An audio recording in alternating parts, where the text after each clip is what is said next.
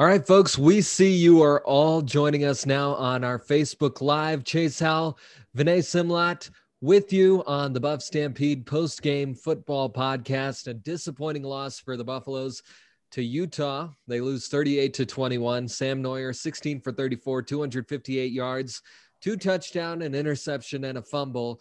Jarek Broussard, his first time this season, not getting over 100 yards, 14 rushes for 80 yards. His longest today was 18 yards. And Chase, your quick reactions to this game. Broussard almost had 100 all purpose yards. He had 16 receiving yards, which would have almost given him the 100 mark again. Uh, immediate reactions. Well, they lost. Um, I, I, I don't have much more to say in terms of an immediate reaction. Obviously, we'll get deeper into this game, but they lost. Utah was the better team. They played better today. I Uh, CU had a few chances to get back into that game. Obviously, the big score by Brendan Rice seems like seemed like they had all the momentum to start the second half, but uh, that all went away really quickly. I, I, mean, you you have to talk about Nate Landman going out in that second quarter. It seemed like kind of the turning point of the game. I know they made a couple plays after that, um, or Brendan Rice, maybe I should say, made a couple plays after that, but um, yeah, that seemed to be the turning point. Once he went out, the defense just looked completely different. Yeah, so let me tell you how the drives went after um, Nate Landman went out because um, there was a, a, field goal at the end of the first half, then two touchdowns in a row. They turn over on downs deep in Colorado territory, then field goal, touchdown, field goal to end the game. Colorado wasn't able to stop them after that.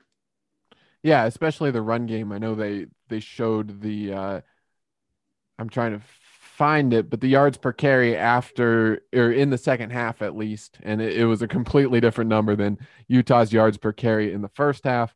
Um, obviously, that has a lot to do with Nate Landman. He's been great in the run game all season long. Uh, kind of like the announcers alluded to this as well that uh, the CU sets up their defense to work to Nate Landman's strengths. And so obviously when he goes out, it's just a completely different defense. And um, they were able to run the ball a lot better in the second half. Uh, they continued to throw the ball well in the second half, and, and they just were the better team down the stretch.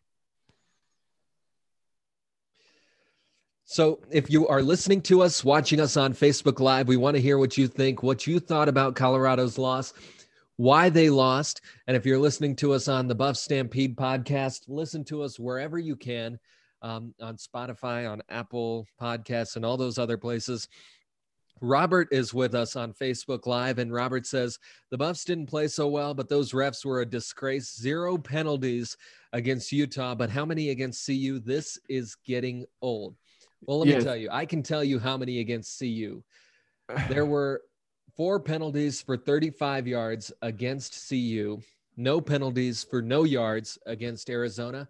Were they just that much more of a disciplined team today? Yeah, so Utah did get called for two penalties, um, two penalties that CU declined. One on the big catch uh, that was called for pass interference, the big catch by Vontae, um, and then another one on that free play offside where Sam uh, slung it to Maurice Bell for the touchdown. So they did call two penalties on Utah um, not two penalties that were accepted, and they ended up with zero penalty yards. I I don't want to speculate too much on who was the more disciplined team, uh, but you got to know we know the history of Pac-12 refs. I I mean I wouldn't be surprised maybe is the right way to say it if there was a little bit of a message because we know Pac, the Pac-12 didn't want CU to win this game because if they did they would have gotten torn apart by the national media. Uh, a lot of the national media was already talking about it before this game on um, if they w- weren't going to let CU into the Pac-12 championship.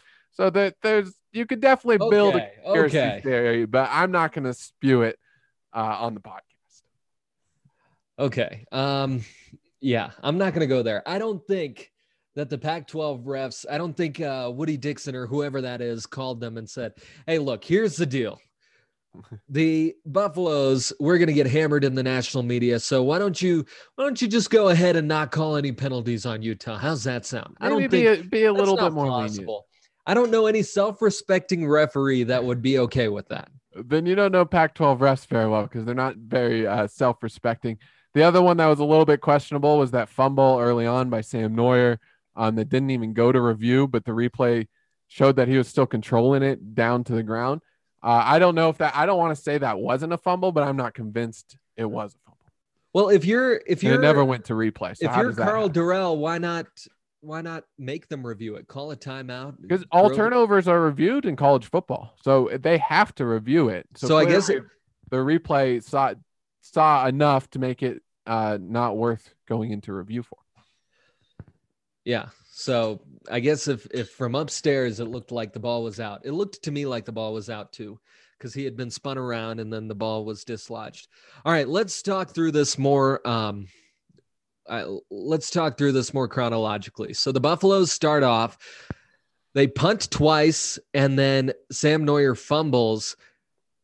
Luckily for the Buffaloes, though, Utah did not score aside from the first drive in the first half until the very end in that uh, that field goal drive. So the Buffaloes did a nice job defensively when Nate Landman was still in the game. Definitely, yeah, and, and they were stuffing the run. Utah couldn't get anything going in their run game. Um, they were still able to hit Brit- that Britton Covey. Man, that guy is good. Uh, they were still able to hit him a few times in the passing game. Um, they're still throwing the football pretty well. Utah was in the first half, but it was that run game that they were just stuffing pretty much the entire first half. That had a lot to do with Nate Landman. Uh, yeah, great defense all around in the first half. It just seemed like once he went out, uh, the, the game completely changed. Yeah. So in the first half, Colorado gave up just 171 yards total to Utah. They gave up 47 rushing yards. 47. Remember that number because in the second half, Utah gave Utah ran for 145 yards and they got 261 yards of total offense. They I mean it's like a night and day switch that went on between the first and second half where the Buffaloes without Nate Landman seemed like they couldn't do anything defensively. Yeah, they're just a completely different football team, and, and uh, obviously Nate makes a huge impact as a player. But I also do believe that they kind of build the defense around his strengths, and so when you throw in a linebacker that doesn't really exactly have uh, Nate's strengths and John Van Diest, who isn't as much of a sure tackler as Nate is, I think it just it completely rips apart your defense. And yeah, they had no answer. Yeah, and they- they- game. Go go ahead. They they had they they had trouble tackling like as soon as Nate Landman went out, it seemed like nobody could make a tackle. I mean, the quarterback would be breaking three or four tackles on uh did you see that there was that 20 yard run or something on third down yeah. where he broke three or four tackles in the backfield and then two more Mhm. um, as he was running the ball. So it seemed like the defense just couldn't do anything after Nate Landman was gone, even in the first half when it wasn't just him making all the tackles. Yeah, definitely. They they missed a lot of tackles out there, and a, a part of that might have been just because it looked a little slippery. You can't move laterally as well, so when you're going to make the tackle, you kind of have to run right at him, and and that seemed to be one, a big part of why they were missing so much. I don't fully understand the field, like what the whole idea was about that, because you go to um, a team like Nebraska who played this morning at 10 a.m. who had very similar weather, com- snow completely covered, and that field was completely clean. It looked like a pure grass Well, they, they probably see- had a tarp over their field. Did you see? I know, see- no, no, they had a video of them clearing the snow off of it. Oh, really? and I, I'm not sure what type of grass they use, so this might be too deep. Yeah. But um, I think there had to have been something. I don't know if they came from the coaches or whatever, but the, they didn't want field maintenance to completely clear the field. We knew the snow was coming and all of that, um, so they thought that they could use that to their advantage. Obviously, that didn't work out. CU wasn't able to run the ball very well. Um, so so that whole idea was a little bit weird. But yeah, I just think the field was really slippery, which didn't help them making tackles. Um, it didn't seem to hurt Utah as much. Uh, but Well, yeah, I, I, obviously the weather definitely played a factor. the weather played a factor for one team and not the other. And we saw it on offense too for Colorado with the dropped passes. Um, I mean, it, it seemed like Noyer would throw them right to the guy and they would drop them. Jarek Broussard had a couple, Arias had a couple, um, La'Vontae Shenault had one, maybe. You know, it, it just seemed like he was throwing these passes on target and they would drop him Aside from the interception and the fumble, I was ready to come on here and tell you that I thought Noyer had a good game. Yeah, I thought he did play a good game up until he got hurt. Um, when he got slammed to the ground and hurt his shoulder, I think he had eight straight incompletions once he returned to the game. Yeah. Um, so his numbers would have looked a, a, a little bit different uh, had he not gotten slammed to the ground. But um, yeah, I thought he played a very good game overall. The passing game got going early. Um, he started slinging it down the field a little bit more. We saw some uh, longer pass plays than we we've really seen all season long. Um, it, and most of his incompletions weren't really his fault. You, you kind of, I was looking at the targets um, all around. There were 36 targets, 18 completions, and a lot of them, a lot were, of them were uh, drops. were drops. Yep. Yeah. So, Jarek Broussard only 14 attempts rushing today. We're sticking with the offense, 80 yards total. Do you think they came out first two passes right off the bat? First two plays right off the bat were passes. They came out looking to pass the ball today. They weren't looking for Jarek Broussard. Yeah, to me, um, the way that they called plays early, well, I called it Galaxy Brain Chef, but um, uh, on Twitter. But uh, what it looked like to me was they wanted to establish the pass in order to run. They wanted to open up running lanes for Jarek later in the game, um, which didn't end up coming to fruition, mostly because they were down uh, in the second half for most of the second half.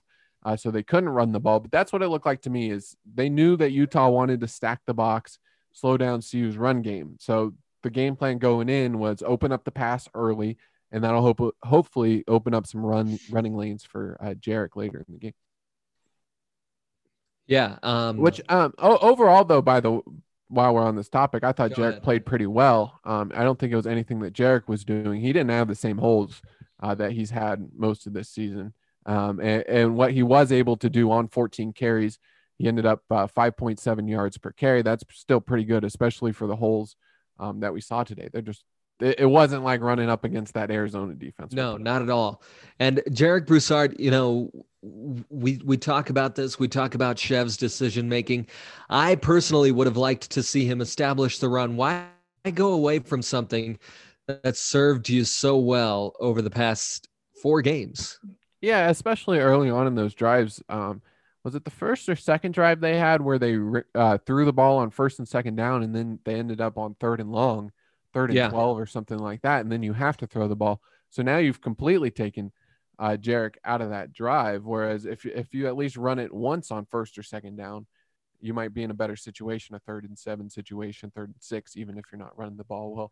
Um, so you definitely want to try to run the ball early on downs just because they had so many third and long situations. Uh, what what was the speaking of third downs? I'd like to know the numbers on third down conversion because Utah seemed to be getting all theirs and CU couldn't get a single one. It- well, uh, the the numbers don't really tell the same the same Yeah. story because Utah was six for 15 on third down. So Buffaloes were eight for 16. So the Buffaloes were better on third down than Utah was. yeah, that's interesting. That's not how the game felt, and maybe No. uh, a lot of that was the second half from Utah. They did seem to get a few third down stops.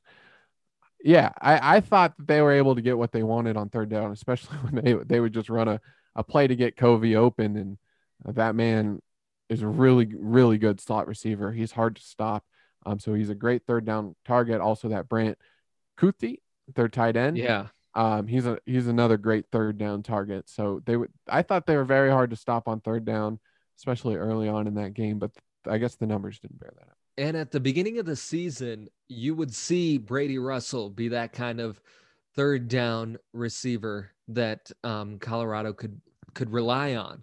But CJ Schmanski is not Brady Russell, and he had two targets today. I think he dropped two passes.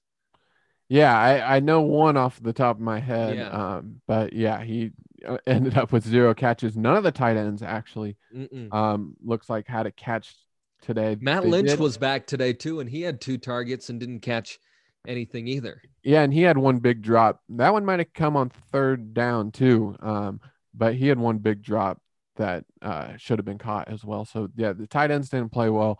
Obviously, it would have helped to have Brady Russell in there, but that's kind of been the story of most of the season ever since Brady went out. All right. So we've talked through the offense a little bit. We've talked through the defense. Now let's talk the turning point for Colorado. And I know you and I agree on this that the turning point to this game was in at the end of the second half when Jarek Broussard coughs up the ball. On the Fox broadcast, they were saying that that was the, the Colorado coaching staff should have just taken a knee at that point.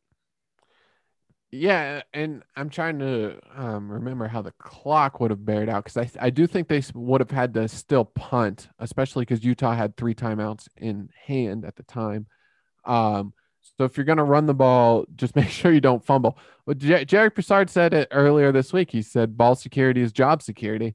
Um, and then well. he ends up coughing up a, a, pretty big one that ended up being a, a three – maybe even a six or 10 point swing had CU been able to score on that drive. Probably not with the amount of time left there, but it, it was a three or six point swing just dropping so, that ball. So the ball gets fumbled. Utah takes over with 13 seconds left in the game at the Colorado 40 yard line, and they gain 15 yards in 13 seconds, and that's enough to kick a field goal. To me, the defense has to step up in that situation and stop them from gaining those 15 yards. You know what's at stake. Yeah, exactly. Obviously, that would have been nice, but CU was giving them great field position all game long. Yeah, like every every drive started on the forty or the fifty uh, for Utah, and it, and it becomes very hard to beat them at that point.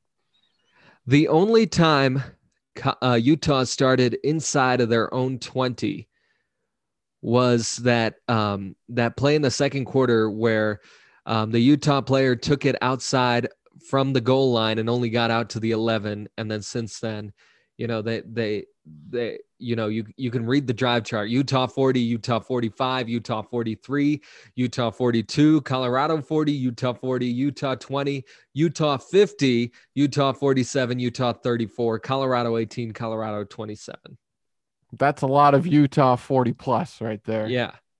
Yeah. So not great field position for colorado. But yeah, going back to that that that play that I was talking about, do you think Colorado should have taken a knee there? Uh, so this was kind of a, a discussion we had last week because a, a, similar situation happened at the end of the half against Arizona. Um, they ended up running the ball. I believe they didn't take a knee uh, late in the second half or late in the first half against Arizona, right? I think they just no. ran the ball out there. Um, and what I was saying is you have the momentum, you're up in the game, um, and you're going to get the ball to start the second half. Usually that's a pretty good um, indicator that you should just drain the clock and start the second half with the ball. Um, I don't mind them running it. It's just fumbling it. And yeah, I know that that sounds ball. easier said than done, but uh, just you it, ball security is so much more important in that situation. It's not like running a normal play. It's it's almost like running plays um, at the end of the fourth quarter when you have a lead. You just have to take care of the football. That has to be the number one priority. Um, and, and obviously, Jarek just let it slip right there. And you know, you could use the cold weather as an excuse, but Utah also fumbled the ball three times, but they didn't lose any of them. So they held on to it. They and controlled so, yeah. the football. They only had, I think it was one turnover, which was the interception that um, that that that um, Bentley threw. Yeah, Mekhi Blackmon. Colorado wasn't able to convert on that. Yeah, Mekhi Blackmon picked that off. Yeah, uh, seemed like I think it was a tipped ball by Bentley um, that basically ended up right in Blackmon's hands. But yeah, I, I thought turnovers might be the difference in this game, um, and, and that ended up to bear fruit, especially when you so points off of turnovers. Well, is, is that right? I'm looking at the stat sheet to to so I guess they mean six points Utah scored six points off of CU turnovers. Yes. Uh, and CU wasn't able to score any points off of the Utah turnovers. Correct. Um, and CU, we have to talk about offensively. After the first drive of the second half, they didn't score at all. Well, yeah, the the offense just went away from them, especially when you have such a, a run heavy offense you're going to want to run the football a lot. And when you're down in, in a football game, it's really hard to establish the run um, the way that they had been. Usually, if you're a good running football team, you want to have a lead throughout the game. Um, and then you're able to ice the game in the second half. So that's a big reason for it. Um, and then obviously, just I think Sam Noyer getting hurt uh, did end, end up changing the so, fourth quarter at least. So in the third quarter, the pivotal third quarter that I think you and I can agree changed this game. You could say it's the end of the second quarter, moving into the third quarter. Colorado ran the ball three times for six yards. Yeah, see, I think that that basically sums up uh, what or CU for able- 18 yards. Sorry, 18 yards. yeah, that basically sums up what CU was able to do on the run game.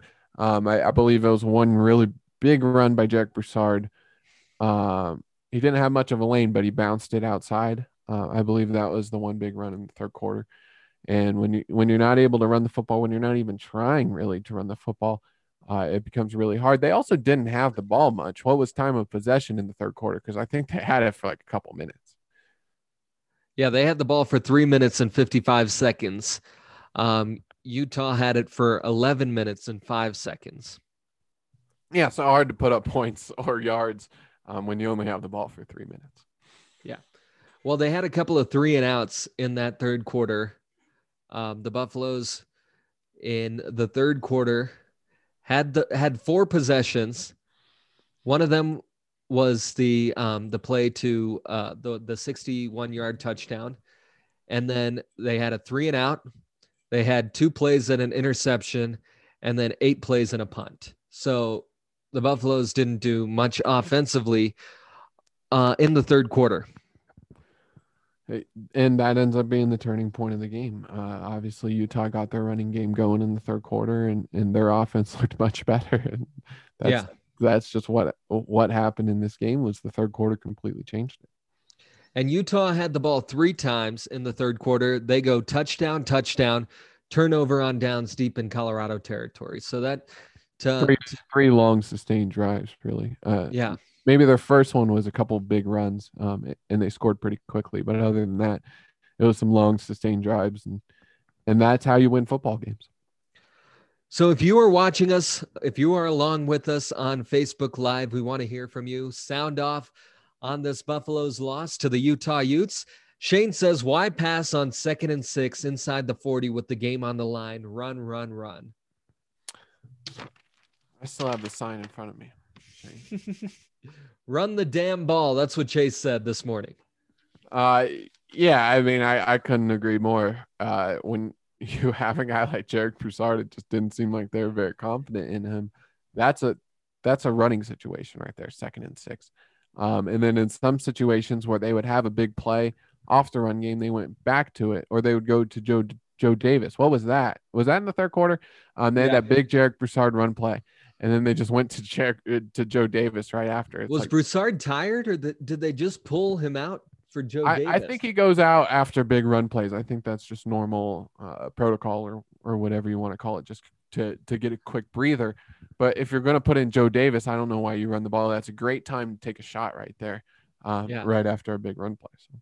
Uh, it, it was. I mean, Chev didn't have his best game. I don't think it was terrible. I, I do think they were able to move the football, especially in the first half. Um, but yeah, Chev definitely didn't have his best game. It was more game management and understanding uh, when you should run, when you should pass, um, and, or like the third down. What was it? Third and six, third and seven, when they called the Sam Noyer QB power play, yeah, um, which didn't make a lot of sense to a lot of people. I don't know what they were trying to do. didn't make sense to me either.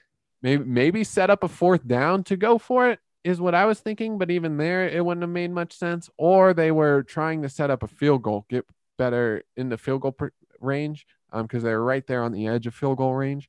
I'm not sure what what the thinking was behind that, but there were a lot of play calls where it was like I'm I'm not sure what that was. I do think they had a pretty good game plan going in. I do like what they were able to do in the first half. It just went completely away from them in the second half. Um, one positive that I do want to, and, and let me just touch on one thing that Robert, who's joining us, said. Robert said, We should have been run heavy, but it would have been nice to see Folsom Field be cleaned up and see what he could do. You know what? Folsom Field and how it looks is way past my level of knowledge. So I don't know um, what the deal is with that.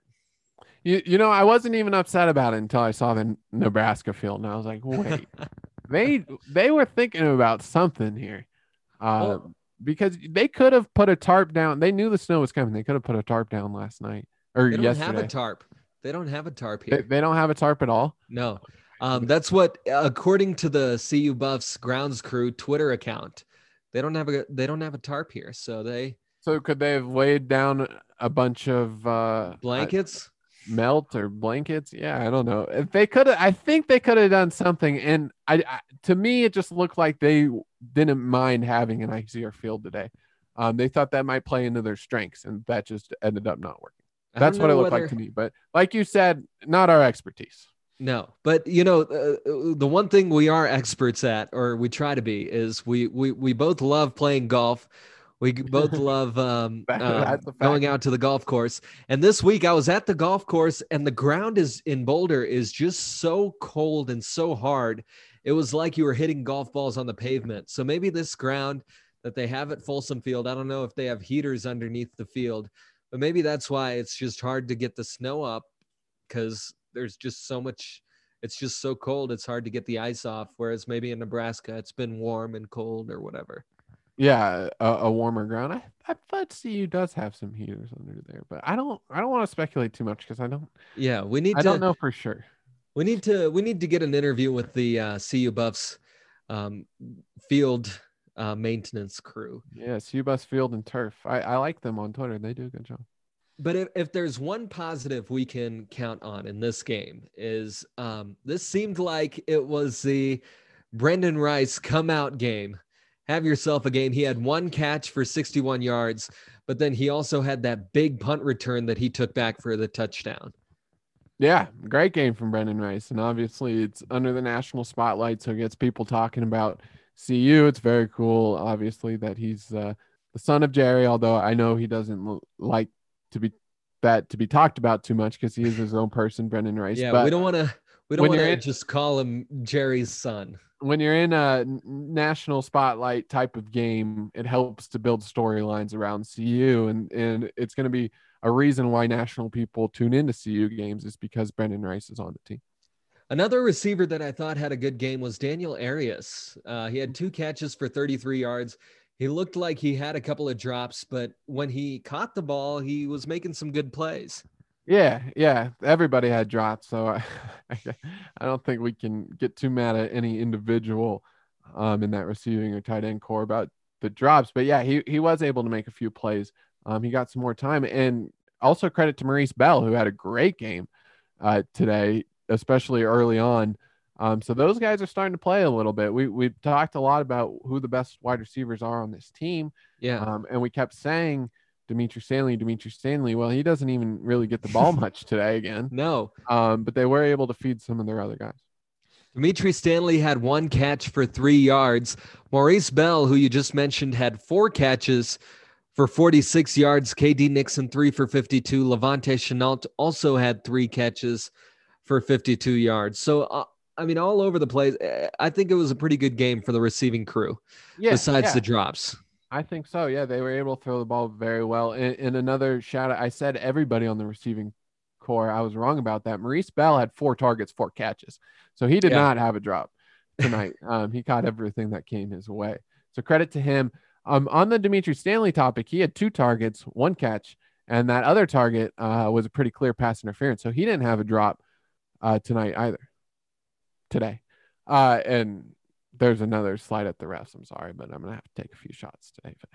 Pretty clear All pass right. interference on, on that slant uh, to Dimitri, where the DB had his arm wrapped around him and Dimitri wasn't. able- Yes, I do know the play you're referring to. You know, I thought that could have been, could have thrown the flag on that one. Um, we've got some more comments coming in from those of you on Facebook. We'd love to hear from you. Um, if you started drinking when Chase told you to, well, you're probably having a much better day than the rest of us because this is the type of game where you don't want to watch it sober. Robert says we need industrial grade hair dryers for the turf hair, aka the grass on the field. I, I couldn't agree more. I, and I hate to give credit to Nebraska, but everybody go watch the Nebraska Twitter video that I saw earlier of them clearing the field. That's what the field should have looked like today. And I don't know why it looked the way it did. Okay, um, let's go back to um, what we thought would happen in this game. I know, Chase, you chose CU to lose this game uh, on our official Buff Stampede score predictions, but really, I kind of got the feeling that this was not going to be a game that CU won. Yeah, my first prediction I've gotten right all season. So that, that's some huge news. uh, but yeah, I mean, even if I was predicting it, I, I mean, I think a lot of people assume that it was a bit that I keep on picking against CU, and it was working, and it was partly a bit. But I think if I was taking it serious, and um, I even talked about this because uh, I do the stuff for Denver sports betting, and I talked about gambling on this game, and it, it was a pretty even game on the betting line. And I said I don't feel comfortable uh, taking the Buffs in this game. Uh, I did like the under, which ended up to be terrible, uh, mostly because Nate Landman went out, but uh, I never felt comfortable about the Buffs winning this game. Just with everything that happened during the week, Utah always causing them problems. Utah being a very tough matchup for this team, um, because I knew it there'd be some difficulty running the football, and uh, yeah, just everything kind of added up to I didn't feel comfortable that CU was going to be able to win this game. I still had hope. Um, I still thought they they could do it, and definitely even during that game, especially when Brenden Rice takes that that uh, catch all the way to the house early on in the second half, I actually believed that they were going to win that game. But there were a lot of uh, factors heading into this one that I just I wasn't sure about CU in this one. So Karl Dorrell said one of the this is um, these are quotes I'm getting from the press conference that's going on right now. Karl Dorrell said the main issue today was on defense. The defense kept missing tackles, which he said hasn't been a problem before. And it, to me, it wasn't really a problem until Nate Landman left.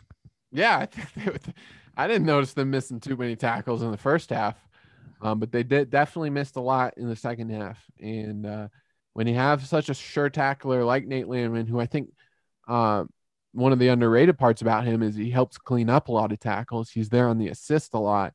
Um, and so I think he makes a lot of other guys look good as well. Um, I think when you take somebody out like him, it's going to look like you're missing a lot of tackles. Even last week, though, early on when Arizona was able to run the ball well, they were missing a lot of tackles, and, and part of that reason was Akil Jones. These two inside linebackers yeah. have been so good um, for this this CU team all season long, especially when they play together, um, because they have been such sure tacklers. And they, yeah, the the rest of the defense missed a lot of tackles in that second half. Um, Akil Jones again. Um, he had a great game today, his first game as a father. So congratulations to him. He had 10 total tackles, three solo, two tackles for loss, and one QB hurry. I thought he had a good game. Yeah, a very good game, and he's been good all season long when he's been able to play. Um, obviously, two tackles for loss today. Uh, just looked like he's back to being his normal self. I think he got hurt for a, a, bit. He was out for a few plays, but he ended up coming back in. Um, and yeah, he's been really good. I think most of the linebacking corps has been really good this year.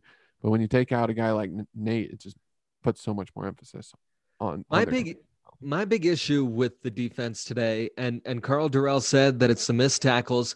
To me, it's when you have a linebacker or a defensive end trying to tackle the quarterback, that should be an easy tackle. Like mm-hmm. they shouldn't, if they get two hands on him, the quarterback should come down. And we didn't see that for most of the game today, for most yeah, of the you, second half at least. Yeah, you had big uh, 330 pound Janaz Jordan up the middle, or had a clean shot on Bentley. Yeah.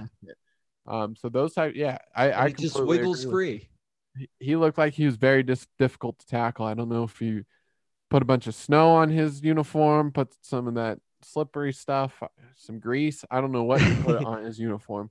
Um, Get some stick like, on all these guys. Come on. he looked like it was very difficult to bring down. Um, they were able to get pressure on him. It felt like uh, they were able to get into his face, but they rarely brought him down. Um, Karl Dorrell uh, today said in the press conference about Sam Noyer that he's been dealing with a sore shoulder for most of the season, and he hurt it on that run that knocked him out for a bit. But the trainers say that Noyer is doing okay. That's good to hear. Uh, I'm not surprised that he's been dealing with a sore shoulder when you run the football as much as he has this year, and you run it as aggressively as he has this year. Uh, you're going to end up being pretty banged up. I don't know. Would you have liked to see Tyler stay in that game with a banged up Sam Noyer? I know he Tyler was just two for five, but it did look like he was doing a couple good things. Um, well, so I, I say he was two for five, but when he came in, he actually completed a couple passes. He ended up being two for five because he came in late in that game um, yeah. when the game was already out of hand. But I thought Tyler looked all right. Um, and bringing in an injured Sam Noyer where he couldn't really do much didn't make all that much sense. Uh, I think hindsight is 2020 though in that situation. Robert says we have a quarterback named Brendon Lewis. He broke all sorts of records in the weight room, and I'm excited to see him play. Kind of hoped he would go in when Noyer came out. What did you think? Uh, I mean, I trust the coaching staff way more than I trust my own uh, thoughts on that just because I haven't been at practice. I don't know how well Brendon has picked up the system. I haven't seen him at all. Um, I know he has all the talent in the world, and I do think he's going to be a great quarterback, but I'll trust the coaching staff that they believe Tyler is more ready in that situation than Brendon. Yeah. Um, they said at the beginning of the season that that Tyler Lytle and Sam Noyer were both kind of head and shoulders past Brendon Lewis. He's not ready to play quarterback yet. And that's not saying that he won't be ever, but mm-hmm. just this season, he needs some time to grow and maybe, maybe they're not ready for him to do that yet. Yeah. And it's a, a year that doesn't count against eligibility. So it's sort of a redshirt year for Brendon. Um, so yeah, I don't, I don't didn't see any reason to bring him in. That, that's a very high pressure situation to be making your debut as well. At least yeah. Tyler has played in some games and he's a little bit more comfortable going in into a situation like that. If you are watching along with us on Facebook Live, sound off. Let us know how you feel. I know you don't want to. It's not as much fun today because the Buffaloes lost. It's like listening to us break down this game might be like pulling teeth for some of you uh, Buffs fans, but we're doing our best here to keep it light, keep it uh, enjoyable for you, and let us know what you think. Also, let us know your traditions for how you get over a bad loss like this one. You know, this Drinking. is a tough loss. what did you say? Drinking. That's easy. Yeah. yeah or, or maybe some of your other vices that people tend to enjoy. Yeah. What else do people do? Um, is this one of those games? You know, after after a bad loss, I just um, when I'm a fan, when I'm watching a game as a fan, I just go to sleep after that. I'm like, done. Get me out of here that's usually pretty easy to do for a night game. But what do you do when, when you have a 10 a.m. game and the game ends at what 1:30? You know, I'm ready for a nap right now. Yeah, you you just, had an early morning. You had to get to the stadium early. Just um, get a. Yeah, I, I think that's a pretty good idea. I'm going to watch a bunch of football and basketball. It's a great day for college sports. Um, so I'm going to try to enjoy that. I have a bunch of bets to sweat out and watch. Um, so I'm sure I'll be fully entrenched in that. And by the time I lose a few bets, I'll be over the Buffs losing because I'll be more worried about my bank account. okay, there you go. Uh, lose something that matters more to you than the Buffaloes. Is that good? Is, is that money. good advice? Yeah, that's great advice. To, hey, folks, if you if you want to get over above Buffs loss, just give money away. just can't gamble your whole bank account away. It, will be you'll be more worried about your bank account than the Buffs. You'll forget about the Buffs in no time. Robert says, um, sometimes I think about drinking like a rowdy Soviet Russia. Yeah. There you go, Robert. That's the spirit. Some vodka or something. Yeah. Uh, keep keep letting us know your thoughts in the comments below.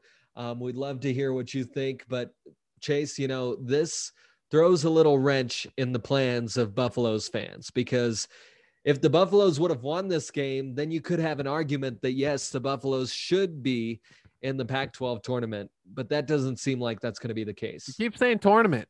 I think you just Pac 12 championship. Excuse me. Uh, yeah, I, I don't know if they'll be able to make much of a case. There is a little bit of a stipulation that if one, so the Wazoo and Cal game already got canceled. Um, and so if one other game gets canceled, I believe one other Pac 12 game today, then they'll take the top two teams in the Pac 12 regardless of division. And I'm not sure off the top of my head, but I think CU having three wins and maybe some tiebreakers over Washington would put them in it anyway. So CU still has a chance for it, as weird as that sounds, but um, I'm a little bit more worried about finding a game next week. You have Cal and Wazoo that got canceled today. You have Oregon and UW that got canceled today. It's supposed to be a game against the North Division team. You're supposed to have the South play the North um, in all of the matchups next week, and I don't know if any of the North teams are going to be ready to go. So uh, I just I'm just hoping that they're able to schedule something. It, it, might have to be non. What about CSU? They're done for the season. Maybe you just schedule CSU and have some fun with your last game.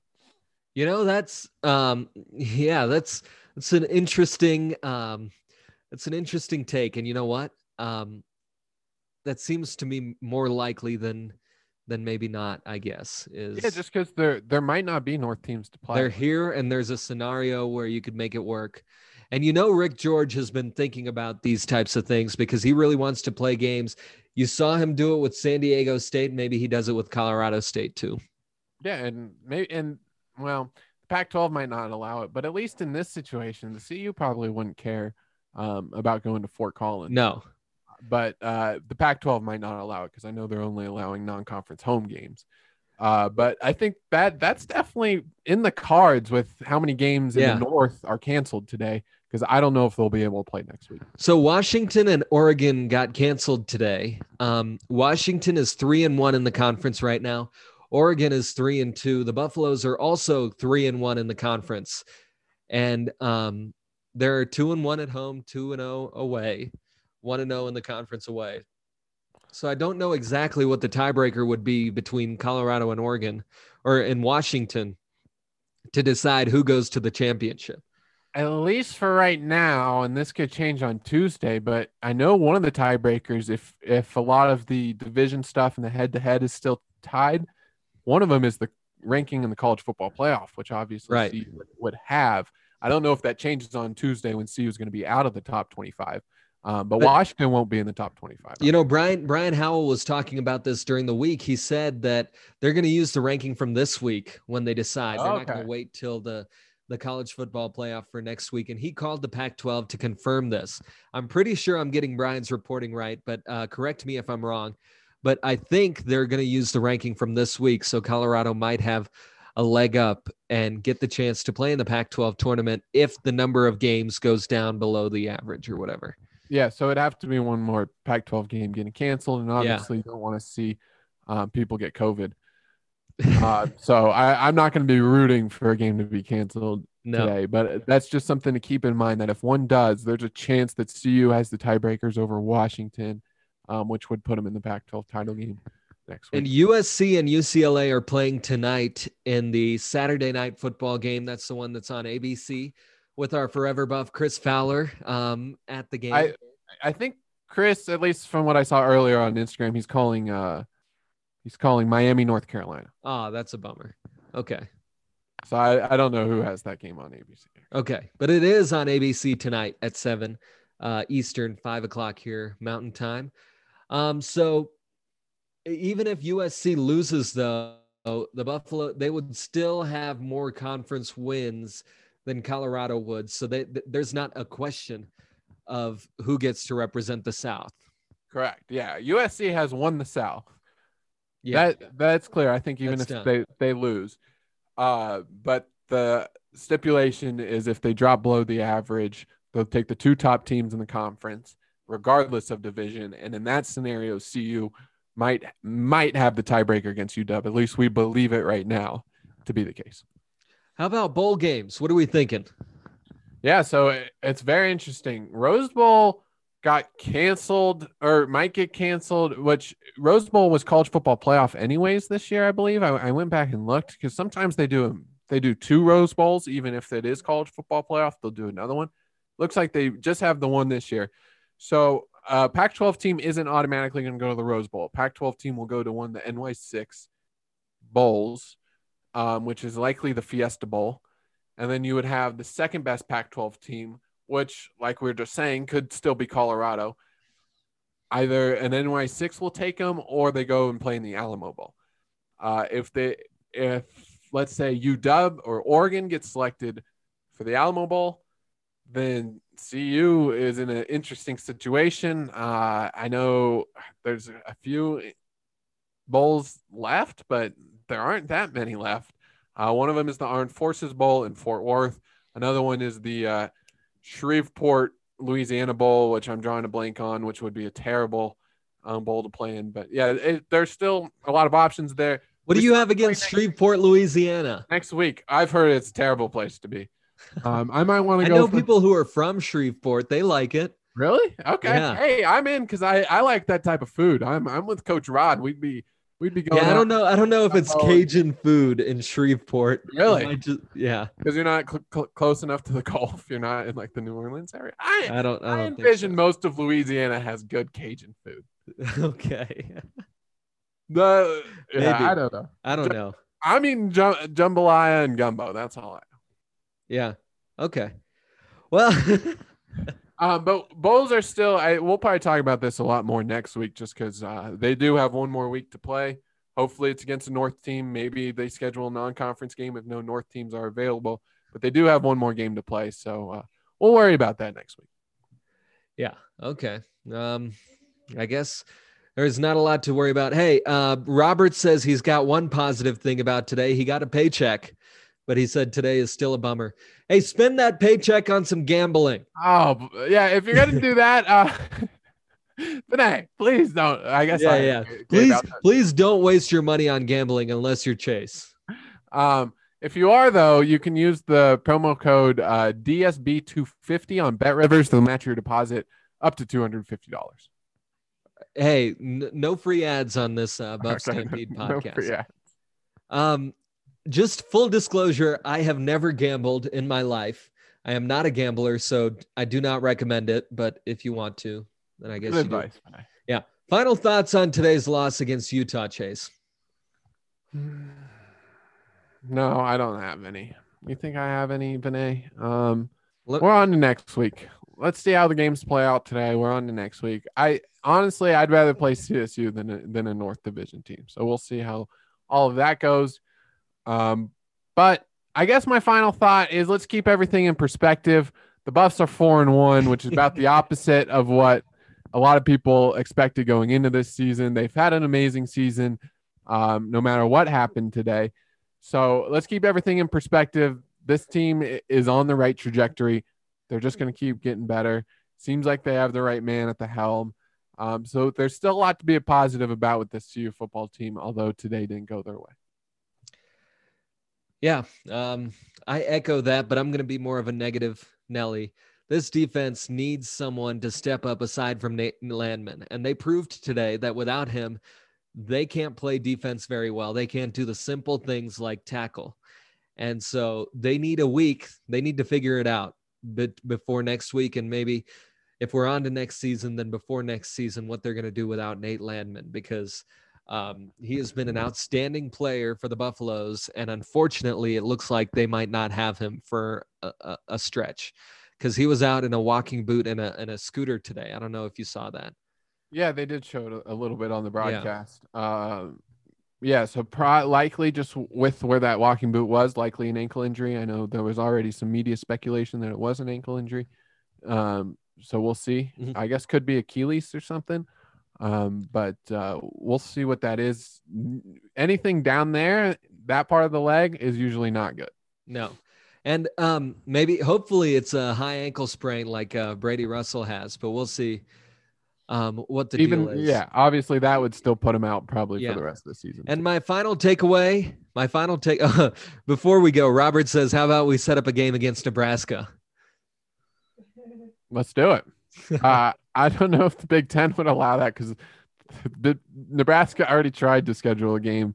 Um, they tried to get a freebie win against uh, Tennessee Chattanooga early on in the season, and the Big Ten did not allow that. Uh, so we'll see if if the Big Ten uh, allows it. But um, I would be very happy to play a non-con game next week. I think it would be fun. Yeah. And my final final thought of this game is if you could hold up the sign, please, Chase, for us. Run the damn ball. Run the damn ball. I'm, Run I'm the damn getting ball. hats. I'll have hats for for uh, next week's show. I can promise you that. You'll have hats. Yeah, I ordered some hats Let's say right. run, run run the damn ball. All right. Well, we'll Chase and I will see you next week. Hopefully, your day gets better from here. Thank you, Robert. Thank you, Shane, and everyone else for watching along with us here on Facebook Live. And Robert, cheers to you. Cheers to all of you CU fans. We're gonna we're gonna make this a great day no matter what. Keep the season in perspective. Te- Yeah. Stay stay positive. Test negative. There we go.